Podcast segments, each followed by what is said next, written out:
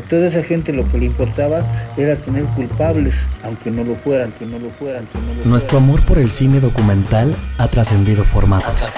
Y ahora, además de ver películas, escucharás sobre ellas. Me quitaban carros, me quitaban dinero, me quitaban todo. Aquí no hay ficción es un espacio para hablar sobre la diversidad del cine documental, de sus temas y narrativas. Conversaremos sobre películas, contextos históricos y distintas formas de representar la realidad a través del cine. Y distintas formas de representar la realidad a través del cine. Aquí no hay ficción. Una producción del Festival Sanate. Una producción del Festival Sanate.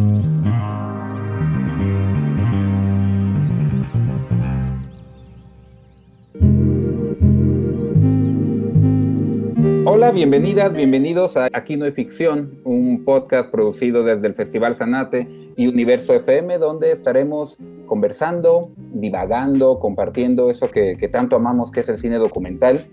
Mi nombre es Carlos Cárdenas y el día de hoy tenemos un invitado eh, que para mí en lo personal y para el festival en general creo que es este, pues algo muy, muy bonito, muy cercano, una persona que, con la que hemos compartido muchas cuestiones que tienen que ver eh, formación, que tienen que ver en este camino del quehacer documental, que es el maestro José Balado, José Balado Díaz de la Asociación Docu Perú con quienes hemos compartido proyectos de exhibición. Hace algunos años hicimos Sanate Perú en Lima en el 2008, con quien hemos compartido varios este, proyectos de formación, entre ellos Lima con Lima, que tal vez al final hablaremos un poquito también de, esa hermandad que tenemos y que entre muchas otras cosas pues es un increíble amigo y pues es mi maestro. Entonces para mí es un, un verdadero placer tenerte por acá con nosotros, José. Oye, gracias, de verdad, para mí es un placer, un honor estar en este espacio. Gracias a la producción, gracias a todos, pero sobre todo, pucha, es extender nuevamente la amistad a otra forma, ¿no? Ahora con este podcast, estar vinculados también de una manera u otra al festival de nuevo en esta época virtual, es como chévere, no, no cortar nunca los lazos con México, que para nosotros y para mí personalmente es bien importante y tu amistad también. Entonces, gracias de verdad, un momento bien chévere estar acá con ustedes. De verdad, un pues, abrazo bien fuerte. Va a ser una plática muy bonita. Espero que, ¿qué tenemos de conocernos ya, José? 2004. 2004 fui tu alumno cuando estaba haciendo un intercambio allá. Tú tenías el pelo largo. Yo tenía pelo para empezar, ya, que ya es ganancia.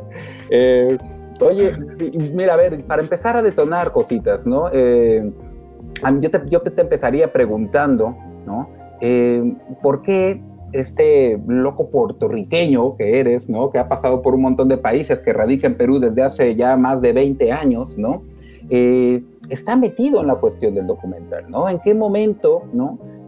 Pasa algo, hay ese momento pachamamístico, si quieres decirlo, ¿no? Que hace clic y que dices, la no ficción es el lugar donde yo siento que puedo expresarme, que yo puedo este, hablar desde este lugar, ¿no? Porque no fueron las letras, la pintura, la escultura, este, cualquier otro tipo de cosas, la ficción como tal, ¿no? ¿Por qué José Balado hace documental? Escucha, mira, yo creo que, que tiene que ver mucho y es una cosa que ahora, ya llegando a los 60 años, ¿no? Definitivo, uno empieza a repensar un montón de cosas antiguas y a traerlas lo más cerca posible. Entonces, y una de las cosas que pensaba era eso también, y creo que precisamente en la última vez que hablamos, en uno de los labs de Sanate, que estuve hablando y comenté algunas cosas de cómo me conecté también con el documental, y creo que mi infancia, mi lugar donde, donde proveen, donde vengo, donde me crié, ¿no? de una clase media trabajadora, ver el sacrificio, el trabajo, el día a día, la cotidianidad, ¿no? Todas estas capas tan interesantes de, de lucha, de confrontaciones, de espacio, de humanidades, de relaciones, que para mí eran como siempre pequeñas películas, ¿no? Ver la fiesta de la familia era una película, ¿no? Ver la reunión de tal cosa era una película, la calle con todos los chicos en la calle gritando en un barrio, clase mediero, trabajador, ¿no? Entonces siempre estaba esta cuestión del colectivo, de, de ver las cosas como, como dramas, como espacios, como relaciones, como cosas que comienzan, se desarrollan y terminan. O sea, como que esa vivencia siempre estuvo en piel y cuando empecé ya ya en la universidad al comienzo, ¿no? a ver que eso también estaba en una cosa que se llamaba audiovisual, que se llamaba fílmico, que habían unas historias, que habían unas escuelas, que habían unos directores y directoras que, que también trabajaban con ese insumo y lo plasmaban en imagen, ¿no? Fue como que, ah, como dirían ustedes, no mames, güey, ¿no? Entonces es posible que esto que yo viví, que me daba tanta alegría y me daba tantas cosas en la cabeza y, sensaciones, se puede plasmar también y puede ser una historia y pueden haber personajes, puede haber acción, puede ser dramático, puede ser filmable, ¿no? Entonces como que siempre desde joven me conectó mucho eso, ¿no? Entonces me pegué más y hasta el día de hoy lo más interesante es que consumo más ficción que documental. Y, me alimento ahora con las cosas que he hecho en mi vida, más de la ficción que del documental, pero una ficción que a su vez se alimentó del documental, ¿no? Es una ficción como, pucha, nuevamente que ya te lo he dicho mil veces, Satyajit Ray, Víctor Eris, eh, Angelopoulos, eh, Yasuhiro Ozu, eh, Tarkovsky, Nola, Varda y otras Mayaderen, ya el cine experimental norteamericano. Empezar a ver entonces otra gente que empezó del audiovisual a plasmar eso que a mí me daba felicidad o me daba interrogantes cuando pequeño. Sí, yo creo que como fue que un paso rápido y además cuando me empecé a practicar la ficción dije, ay, qué aburrido, tantas tomas, que se demora tanto, no sé. El resultado me gustaba, pero no el proceso. Y el proceso del documental me, me conectó mucho más. Y, que hay un reto en todo eso, ¿no? Hay un, hay un reto enorme. Al final de cuentas, yo, yo recuerdo mucho hace unos años que, que, tuvimos un curso contigo acá en, en, en México y que justamente lo, lo, llamábamos la vida como narrativa, ¿no? O sea, el documental a final de cuentas es eso, es esa representación de la cotidianidad, ¿no? Y cómo esa cotidianidad convertirlo en una película que tiene su propio lenguaje, que tiene también ¿no? su, su, su, manera de desarrollarse, de encontrar un clímax, de tener drama, ¿no? De, de, poder manipular siempre creativamente, ¿no? Cuando hablamos de manipulación, ¿no? En pos de poder justamente generar esa experiencia para, para los espectadores, ¿no? Que, que, eso es lo interesante y lo, lo, bonito y lo que reta, ¿no? Cómo esa emoción que vivimos o que padecemos, o las angustias, o los traumas, o las injusticias que vivimos, cómo las, las tenemos que trasladar ahora a lo que hacemos, que es audiovisual.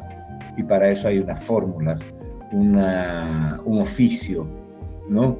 Un, un jugar, un experimentar, un conectarse con otra forma porque al final si no sabemos eso, bueno, vamos a hacer otra cosa, escultura, danza, poesía. Si estamos haciendo audiovisual, pues tenemos que jugar y saber lo, las herramientas que contamos para hacer posible una sensación o un mensaje, ¿no? Claro. Yo creo que eso es lo lindo, el reto, ¿no? Claro, claro. Oye, y, y, como entrando un poco como, como en materia, uno de los, mm, digamos, de lo que perseguimos un poquito con este podcast, programa de radio, es hablar de la amplitud del cine documental, ¿no? Muchas veces todavía, ¿no? Pensamos o hay una, hay una visión un tanto tal vez limitada, ¿no? En torno al documental porque hay una manera hegemónica de lo que nos muestra, ¿no? Y también hay un tipo documental que sobre todo en los últimos años, ¿no? Permea, ¿no? En estas grandes plataformas de streaming, ¿no? Y eso es como documentales con una gran manufactura, muy bien hechos, muy divertidos, muy entretenidos, pero es una de las tantas formas, ¿no? De aproximarnos a la realidad, ¿no? De poder, este retratar y representar este cotidiano, ¿no? Y dentro de esa gran, gran, gran variedad hay algo que, por lo cual te hemos invitado el día de hoy, que es una especie como de autorrepresentación, ¿no? Social de una cosa que tiene una metodología, que tiene un statement incluso hasta político, ¿no? Y que es el documental participativo, ¿no? Y es un poquito lo que queremos empezar a hablar de eso. ¿Qué es el documental participativo, José? ¿Con qué se come? ¿De dónde viene? ¿no? Este, wow. Si podemos buscar definiciones en general, ¿no? ¿Qué es lo que persigue? Mira, más que una definición, comento un contexto y una práctica, ¿no? Que después podemos generar una teoría. Pero partimos de la premisa que no estamos representados y representados, ¿no? Y representadas en, en el espectro mediático actual ni en México, ni en América Latina, ni en Estados Unidos, ni en el mundo. Ahora lo que tenemos, y más todavía los fake news, los grandes imperios mediáticos, los conglomerados, la lógica neoliberal, O todos sabemos que estamos por un camino que lo que estamos viendo mediáticamente en el sistema no está llevando y no ha llevado a buenas plataformas, cosas interesantes, el planeta se está yendo al tacho, la homofobia, el feminicidio, la contaminación, la explotación, la migración, si, si seguimos haciendo una lista, no ha mejorado en los últimos años. Y entendemos pues que los medios de comunicación de una manera u otra son cómplices de esto, ¿no? Son partícipes y cómplices también de eso y generan estereotipos, generan divisiones, generan un montón de cosas que son perjudiciales para la salud y también para un montón de otras cosas, ¿no? Yo creo que existen ahora los medios y los mecanismos para que eso pueda llegar a otra forma de producir, a otra forma, a otras voces que no han sido representadas, ¿no? Históricamente. Antiguamente era un poco más complicado, pero hubieron siempre metodologías para hacerlo y la hicieron, pero ahora es más concreto. Y en esta nueva era tecnológica entendemos que la tecnología está a servicio y puede ser un medio interesante de inscribir en la plataforma histórica y en el archivo y la memoria histórica a esos sectores y esas luchas no representadas, ¿no? O sea, a partir de eso, pues nosotros que tenemos las herramientas, que tenemos el supuesto conocimiento o el know-how o la práctica, pues tenemos que hacer partícipe también, tenemos que crear puentes donde esos saberes se comparten, donde esas memorias se comparten, donde esos quehaceres de diferentes lugares de la sociedad comparten para generar nuevos procesos y productos. Desde ahí partimos Toco Perú, ¿no? Desde tratar de compartir a través de la tecnología saberes diferentes en busca de una mejor sociedad para inscribir los diferentes sectores, imaginarios y productos y procesos existentes, ¿no? Y de ahí empezar las teorías, las cuestiones participativas, colaborativas, que es otro renglón también que nos enfrentamos en el quehacer, ¿no? Proyectos participativos o colaborativos también. ¿Cuál sería la diferencia, por ejemplo? ¿no? ¿En qué consiste, por ejemplo, ¿no? diciéndolo como eh, muy, tal vez muy brevemente, muy escuetamente, ¿no? la cuestión del documental participativo? ¿no? A diferencia de otras representaciones de llegar y, tratar de justamente ¿no? que sea el autor quien represente esa realidad de quienes están, están viviendo. Es precisamente eso, es negociar junto con este sujeto, esta persona que vamos a intervenir o vamos a intercambiar o vamos a llegar para generar productos y procesos de comunicación, que ya no haya una imposición, ya no haya un imaginario, que no haya ya una forma occidental colonizada de contar una historia, una convención Existen diferentes formas de narrar, diferentes historias, diferentes formas de contar, de posicionarse y de comunicarse. En lo participativo lo que buscamos es transferir este conocimiento tecnológico, que es una cuestión de apretar botones, pero realmente participar activamente en la construcción de esta nueva forma de contar historias y participar en todos los procesos, desde la idea, la producción y la postproducción. Y lo colaborativo es que no necesariamente por una cuestión de tiempo se puede participar en todo el proceso, ¿no? Sino se colabora por unas cuestiones también concretas de producción en los lugares donde intervenimos, que después podemos profundizar en eso si quieres, ¿no?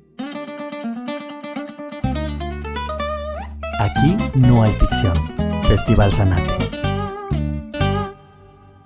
Seguimos en Aquí no hay ficción a través del 94.9 de FM, Universo, la radio universitaria, y estamos platicando con José Balado Díaz acerca de documental participativo y otras maneras ¿no? de representarnos y autorrepresentarnos desde la no ficción. Eh, hablábamos un poquito tratando de buscar, tal vez no una definición, ¿no? pero sí un statement en torno ¿no? de a qué nos referimos, ¿no? cuál es un poco la metodología, en qué consiste cuando hablamos de documental participativo y me hace pensar un poquito justo que, el cine documental como tal no es o va más allá de ser un género cinematográfico. Yo recuerdo haberte escuchado eso algunos años este, a ti, ¿no? Que, que, mencionabas más que un género cinematográfico, es una forma de, de vivir, ¿no? De, de, de, tener una postura ante, ante la vida, ¿no? Y en esa línea un poco el, documental participativo también nos, nos, nos, sirve, ¿no? Para cuestiones que tienen que ver con la reivindicación social, con el cuestionarnos también nuestro mismo quehacer, ¿no? ¿Qué estamos haciendo aquí nosotros que tenemos, ¿no? El, el, pues vamos a llamarlo, el, privilegio, el conocimiento, ¿no? Del tanto técnico como narrativo, ¿no? O sea, si de repente queremos hablar un poco de nuestro entorno, queremos reflejar ese entorno, hay ciertas historias que necesitan del otro, no solamente para estar ¿no? representado, que sea partícipe ¿no? de, la película, como un personaje como tal, ¿no? Necesita ese involucramiento, ese, ese compartir, ¿no? Esa transmisión de, distintos saberes, ¿no? Que al final de cuentas es, es eso, pues, ¿no? Mira, una de las cosas que hemos aprendido en este caminar por tantas comunidades y tantos lugares acá, es que estamos también reviendo, aparte de la parte política, de la autorrepresentación, de la necesidad de que ahora tú pones el nombre de ciertas comunidades que antes no había ningún contenido de comunicación, ahora están los videos, los audios, las fotos, y hechos por ellos mismos, desde su punto de vista, a través de sus temáticas y su forma de contar la historia. Pero aparte de eso, lo interesante del proyecto es que estamos todo el tiempo nosotros reviendo lo que es el quehacer audiovisual, cómo se generan historias, dónde está el drama de la vida, cómo se desarrolla un personaje, cómo trabajamos con limitaciones técnicas increíbles y cómo hay que seguir fotografiando bien, cómo no tenemos las condiciones perfectas para hacer sonido, pero de cualquier forma hay que hacer una banda sonora. Entonces nos estamos enfrentando todo el tiempo a la parte de transferencia de conocimiento, a la parte de, una manera u otra una responsabilidad política o social a la parte también del archivo y la memoria, pero también a la parte del trabajo audiovisual, de generar contenidos, oficio, de editar un mes corrido de madrugada por varios días, de estar haciendo sonido, inventándose en el aire los proyectos porque salen en dos semanas o en un mes. Lo interesante es eso también, ¿no? Que es lo lindo también, nos vamos creciendo el oficio, vamos profundizando porque nos vamos dando cuenta que las historias y las conexiones pasan de otra manera en la vida, ¿no? No son plot points solamente a los sit feel, ¿no? Hay otra forma de contar historia, de conectarse con las historias, ¿no? Entonces, y encima de eso también nos pueden pagar y podemos viajar. Entonces, qué lindo ese, este quehacer documental. Y como tú decías, que he comentado varias veces, no es un género, porque cuando nos ponemos a hacer otras chambas, otros trabajos que nos llaman de una ONG o de algún cliente, o a dar un servicio, o en la universidad, o en teatro, o en cualquier otra área, partimos siempre del documental. Partimos de cómo investigamos el documental, cómo nos metemos en los proyectos en el documental, cómo, cómo leemos los libretos, cómo hablamos con la gente, yo, aunque esté haciendo ficción para otra cosa, parto de una metodología documental. Para darle vida a esa ficción, tengo que partir de la realidad. Entonces también esa realidad me da insumos para, hasta para cocinar, ¿no? Entonces es chévere también. Es un aprendizaje que viene gratuito en el, en el camino. Claro, forma parte, ¿no? De cada, de cada pedacito, ¿no? De cada pieza, ¿no? De, nuestra vida. Hoy vamos hablando de, pues, uno de los proyectos por el cual eh, muchas personas te, te, reconocen, te ubican, ¿no? Que muchos hemos pasado por ahí en algún momento de, de, la vida y que he tenido, creo que, una incidencia muy importante y que es un referente, eh, yo lo creo más allá incluso de, las fronteras del Perú, ¿no? Este, en toda América Latina, que es justamente la Asociación Docu Perú, que está ya no en mucho tiempo, próxima a, en algunos pocos años, ¿no? A cumplir las dos décadas. Y pongo un poco el contexto, ¿no? Como para que nos podamos este, ubicar esto. Tú naces en Puerto Rico, estás un tiempo, ahí me corregirás, ¿no? Si primero en Estados Unidos, luego en, en Brasil o fue viceversa, pero por azares del destino, llegaste un día a Perú, ¿no? Este, y te empezaste a conectar con salir a provincia con comunidades en un país complejo, ¿no? Porque pues también Perú iba saliendo todavía un poco de esta eh, dolorosísima etapa, ¿no? del terrorismo, todavía había una, una, cuestión de efervescencia política, social, ¿no? Y empiezan a trabajar, ¿no? O empiezas a trabajar con un grupo de personas, eh, cuestiones que tienen que ver con documental participativo. ¿Qué es DocuPerú? ¿En qué se inspiró DocuPerú? ¿Cómo son esas primeras experiencias, ¿no? Cuéntanos un poquito para tener un panorama. Bueno, eh, somos una organización sin fines de lucro que genera contenidos de comunicación de libre acceso, ¿no? Tenemos varios proyectos. Desde el 2003, ahora en el 23 cumplimos 20 años, 20 años trabajando en diferentes proyectos de incidencia política, mediática, otros de transferencia y formación mediática, ¿no? y otros ya de producción documental como tal. Eh, para mí fue bien importante, en Puerto Rico yo estudié psicología social y de ahí me fui a Brasil por suerte, a estudiar comunicación social y llegué justo en la caída de la dictadura de 21 años de, Brasil, ¿no? Llegué, era el equivalente al destape español lo que estaba pasando en Brasil, ¿no? Era la movilización total. Y esta universidad donde yo estudié, mi maestría, venía, era es de la teología de la liberación, ¿no? Sus fundadores, tenía un área, teológica y un área de comunicación. Y estaba cerquita a todos estos grandes sindicatos donde nació el PT, el Partido de los Trabajadores. Entonces era una universidad bien así de izquierda, bien militante, movimientos de base, con una tradición bien fuerte de intelectuales y gente que hacía incidencia y intervención social, ¿no? Y el departamento de comunicación está bien metido en haciendo video participativo en las favelas. Y cuando yo llego de psicología social, yo venía con también un partido de izquierda en Puerto Rico, me conectó al toque. Dije, ah, que la política se puede hacer con una cámara, ah, que la política se puede hacer editando con la gente. Y en mi tesis en Brasil era precisamente sobre el video popular. En ese año se creó la Asociación Brasilera de Video en el Movimiento Popular. Y el director de la Asociación Nacional era mi director de tesis. Sí, yo tuve acceso al nacimiento de la asociación, a los detrás de escena, a las primeras reuniones y vi toda esta cuestión del video popular en Brasil, que incluía video sindicalista, indigenista, LGTBIQ y diferentes movimientos, ¿no?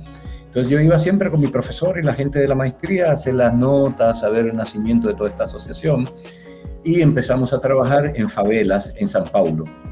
Y ahí me quedé con eso, terminé la tesis, me voy a Puerto Rico y cuando me vengo a Perú, por casualidades de la vida, trabajando con el Centro Cultural de España en unas cuestiones de música, conozco al director y ahí entonces que le presento, le digo, oye, me gustaría hacer proyectos participativos como lo que estuve estudiando y trabajando indirectamente en Brasil.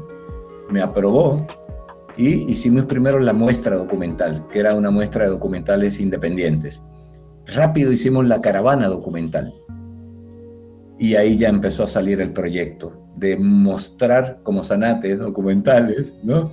Y otro paralelo de empezar a viajar por el Perú de una forma rústica. La primera caravana no tenemos, creo, ni los documentales de esa época, pero fue articulándose el proyecto de responsabilidad mediática, transferencia de conocimiento a través de tecnología y la cuestión ya de militancia y activismo mediático también, ¿no?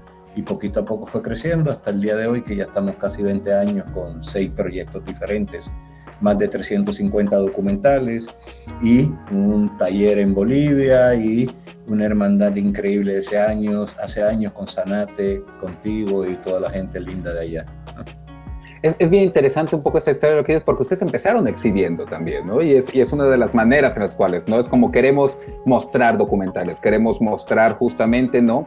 ¿Qué puede porque, a ver, está toda esta, esta idea de que las películas, claro que pueden cambiar el mundo, ¿no? Una película por sí misma, no, pero una película en contacto con ese público adecuado, ¿no? Algo va a dejar, algo, una semillita va a sembrar, ¿no? Y empieza una, una transformación. Pero hay un momento en el cual, ¿no? De repente esto queda corto, ¿no? Y entonces hay que combinarlo con formación y hay que combinarlo con producción, ¿no? Yo siempre he pensado que esa es una santa trinidad también ahí, ¿no? Exhibir, producir, ¿no? Y este, y educar. formar, ¿no?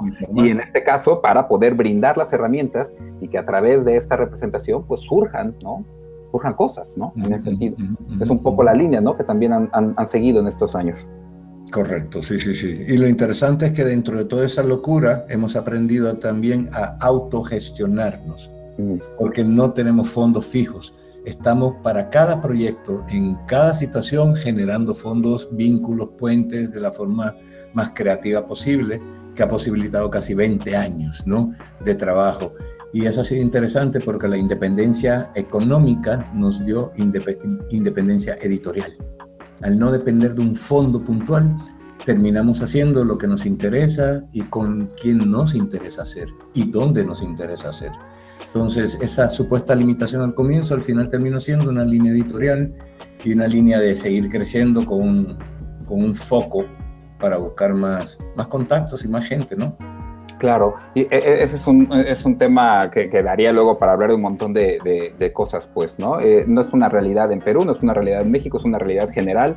Proyectos grandes, proyectos chiquitos, ¿no? Siempre será insuficiente, ¿no? Esta cuestión de, de los fondos, ¿no?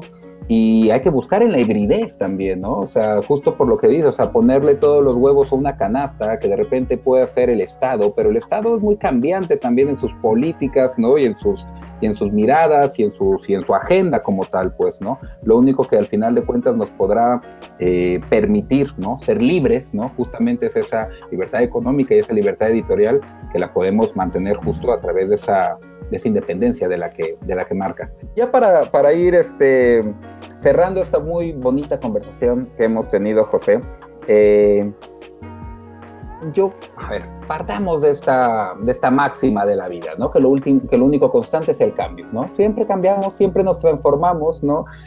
Tú no piensas igual que hace 15, 20 años, afortunadamente, ¿no? O sea, todo va, todo va a, evolucionar, la vida, ¿no? La realidad como tú decías en tus clases, afortunadamente es más grande que nosotros, ¿no? Y nos da unas bofetadas maravillosas, ¿no? Eh, ¿Cómo ha transformado, cómo se ha transformado tu visión de la no ficción, tu manera de relacionarte, tu manera de producir, ¿no? A raíz, ¿no? De tu experiencia con el documental participativo. Yo estoy seguro que la primera caravana que hiciste ¿no? Principios de los 2000 en Perú es bien distinta a la última que has de haber hecho, ¿no? Este, en estos últimos años, ¿no? ¿Qué, ¿Qué, ha transformado, qué se ha transformado en torno a, a esto? Mira, concretamente, por ejemplo, la película Bruma, ¿no? El documental largo mío ahora, se hizo posible por el largo camino con las comunidades.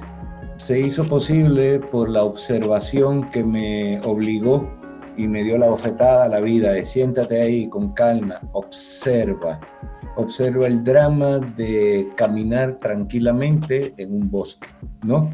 Y no es una cosa hippie, eso no, es que el lugar, la geografía, la acción, el por qué camina, dónde camina, con quién camina, eso está tan lleno de información y, y, la obligación de observar, de contemplar, de componer de otra manera, de sentir de otra manera, eso me lo trajo no los libros y las dos maestrías que yo tengo, ni los años de trabajar, eso me lo trajo el caminar por los, las comunidades, por los lugares que por suerte hemos caminado, que hemos empezado a ver el caminar de forma diferente, el sentarnos a esperar la comida de otra manera, el observar eh, la carencia o la alegría de otra manera. cuando vas a plasmar algo, eres otra persona para plasmar eso, no eres el mismo de hace 20 años que vas a poner la cámara de una manera, ahora la pones de otra manera. en algún momento dado, tal vez podríamos agendar un día hablar de, de, sonido, que es otra de tus grandes pasiones, ¿no? También para este podcast, ¿no? Pero que este, es una película que básicamente es tu ópera prima, por así decirlo, ¿no? De la manera formal, ¿no? De cómo se hacen las películas, que tú muy cariñosamente la llamas tu ópera abuela porque lo has hecho a los 60 años. Y esto lo digo, ¿no? Porque creo que, que, también pensando hasta, hasta, con las generaciones, ¿no? Más jóvenes, ¿no? Las cosas llegan cuando tienen que llegar, ¿no? O sea, hay una prisa que también nos ha metido un poco el, la manera de producir, ¿no? En los últimos años yo veo, bueno, no sé, yo veo el personal, ¿no? Lo veo un poco en en mi realidad mexicana, ¿no? De producción documental, hay una urgencia, hay, hay, una especie como de necesidad de hacer producciones con mejor manufactura, cosa que está muy bien, ¿no? Nos empezamos a, preocupar mucho por el laminado y la pintura, ¿no? Pero a veces este, se nos olvida un poquito la forma, ¿no? O hay demasiada prisa, ¿no? Si no consigo las cosas, a tal edad, ¿no? Si no tengo mi primer este, largometraje, ¿no? En tal momento, no voy a poder, ¿no? Ser alguien en la industria. ¿Y qué ser alguien en la industria, no? Y qué ser todo ese tipo de cosas, ¿no? O sea, creo que, creo que este ejemplo, ¿no? Porque no es que tú te hayas pasado en una hamaca, ¿no? Todos estos años sin haber hecho cosas, has estado justamente metido desde otras vertientes, ¿no? Y desde otras maneras de hacer este quehacer, este, este documental, ¿no? No sé, lo dejo ahí como esta, esta cuestión de decir, las cosas, ¿no? Las prisas, las películas, ¿no? Los tiempos de la película son los tiempos de la película y llegan y se maduran cuando se tienen que madurar. Así mismo, y yo tuve un montón de ideas desde años, de años, pero nunca se daba. Entonces las cosas se dan cuando suceden, como dicen acá en Perú, ¿no? Y ahora era el momento, y fue lo más interesante porque mm, a mí me gustó la película y me gustó el proceso. una producción de cuatro semanas la terminamos en tres semanas, ¿no? Con poco material tirado en términos generales, ¿no? Entonces fue una cosa bien compacta, bien personal, bien manejable, gracias a que esa cancha y esa destreza nos la dio trabajar de forma participativa por tantos años, en condiciones, en cosas puntuales, con resultados puntuales. Eso te da una expertise increíble para después enfrentar otro tipo de trabajos. ¿no? Sí, sí, definitivo. Pues querido. y tú fuiste el editor de Bruma. Y yo fui el editor de Bruma, lo cual estaré siempre muy, muy, muy agradecido. Fue una experiencia muy bonita. Un día deberíamos hablar de Bruma, ¿no? Que este, hablar de la película cuando tengamos este, fechas bien cerraditas en, México, ¿no? Que empieza ahora su, su, ruta de festivales, estas famosas rutas de festivales, ¿no? Pero llegará el momento de que se pueda compartir de una manera mucho más amplia, que para eso, para eso se hacen las películas, ¿no? Para, para compartir y establecer vínculos. Eh, querido Máster, pues fue un verdadero placer esta breve pero sustanciosa charla. Me da muchísimo gusto haberte tenido en este podcast. Eh, ojalá te tengamos en algunos otros episodios un poquito más adelante, ¿no? Y pues nada, mandarte un abrazo, agradecerte, agradecer, eh, mandar un abrazo a todas las compañeras y compañeros de DocuPerú y seguiremos estableciendo lazos este, pues para, para saber qué, qué, qué, la mente inquieta se nos ocurre, ¿no? Y a ver si es producción, exhibición, formación, pero algo tendremos pronto en, en Colimita, en esta bonita relación Lima-Colima. Bien, gracias a ustedes por la invitación, de verdad, y Lima-Colima forever, ¿no? Eso para siempre los proyectos. Un abrazo bien fuerte a todos y todas. Gracias de verdad. Así debe ser. Y bueno, despedimos entonces este podcast. Nos vemos en 15 días con otro episodio de Aquí no hay ficción, una producción de el Festival de Cine Documental Mexicano Sanate. Yo soy Carlos Cárdenas y recuerden, amamos los documentales. Nos vemos muy pronto. En este programa hay debates, experiencias, historias, anécdotas, diversidad y documentales. Habrá muchas cosas, pero aquí no hay ficción hice un examen para materiales de guerra, por incorporarme al colegio militar. Por dinero lo que sea. Una producción del Festival Sanate. La edición 14 del Festival Sanate es un proyecto realizado con el apoyo del Instituto Mexicano de Cinematografía a través del programa Fomento al Cine Mexicano FOCINE.